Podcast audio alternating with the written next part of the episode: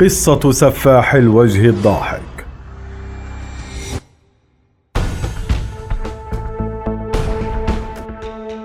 سفاح الوجه الضاحك هو اللقب الذي أطلق على القاتل المتسلسل كيث هانتر جيبرسون الذي ارتكب العديد من جرائم قتل النساء بدافع من نزواته السادية.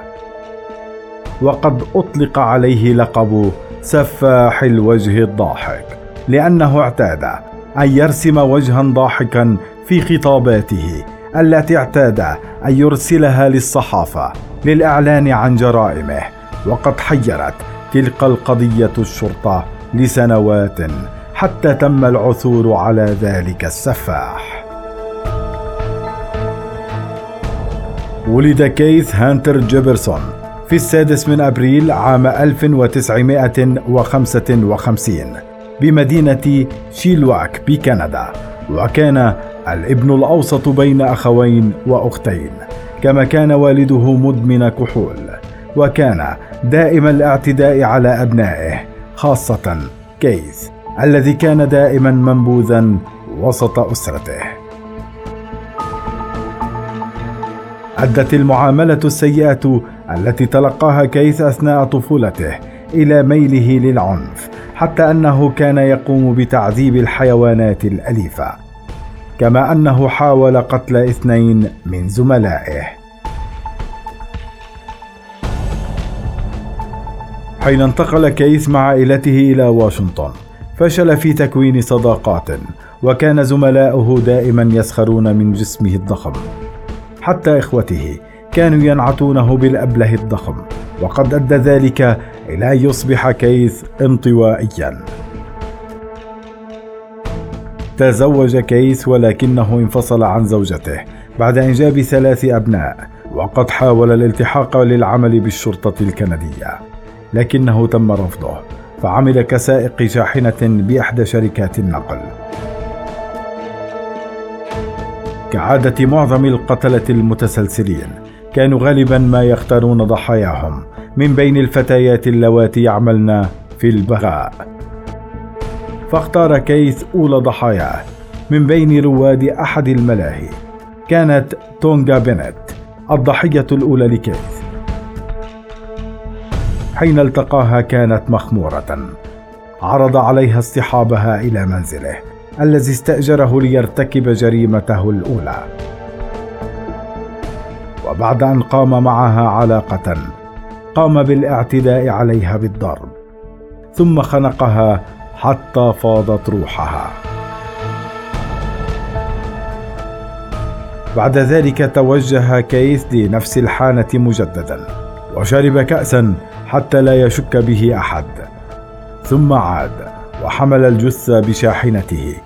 وألقاها بأحد الطرق النائية كما ألقى متعلقاتها في طريق آخر. في اليوم التالي تم العثور على الجثة يوم الثالث والعشرين من يناير عام 1990 وتم التوصل لهوية القتيلة لكن الشرطة فشلت في العثور على القاتل.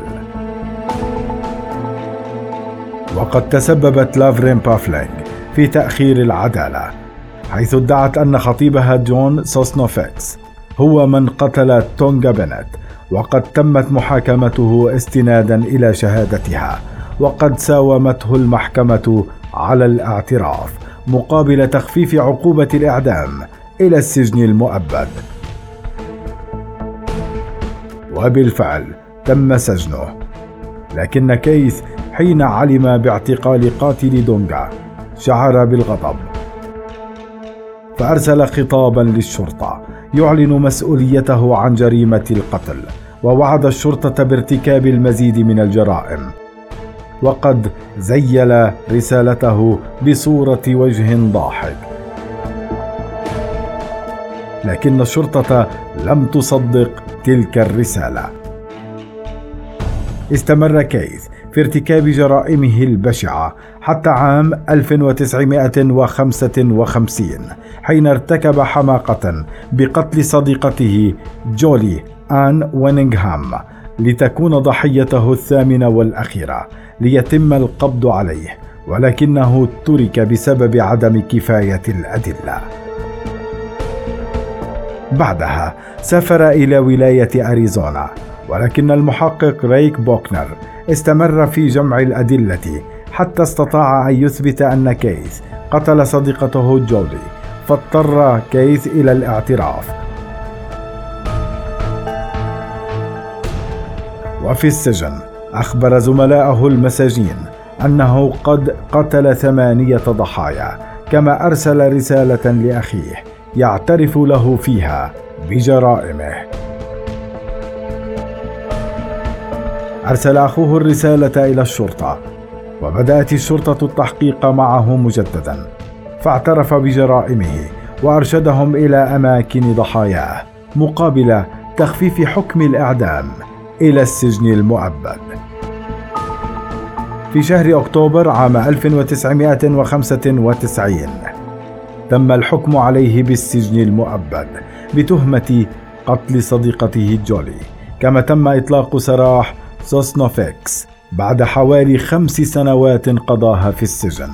كما تم الحكم على كيث هانتر جيبرسون سفاح الوجه الضاحك بالسجن المؤبد مرة ثانية في عام 1998 بتهمة قتل تونغا بنت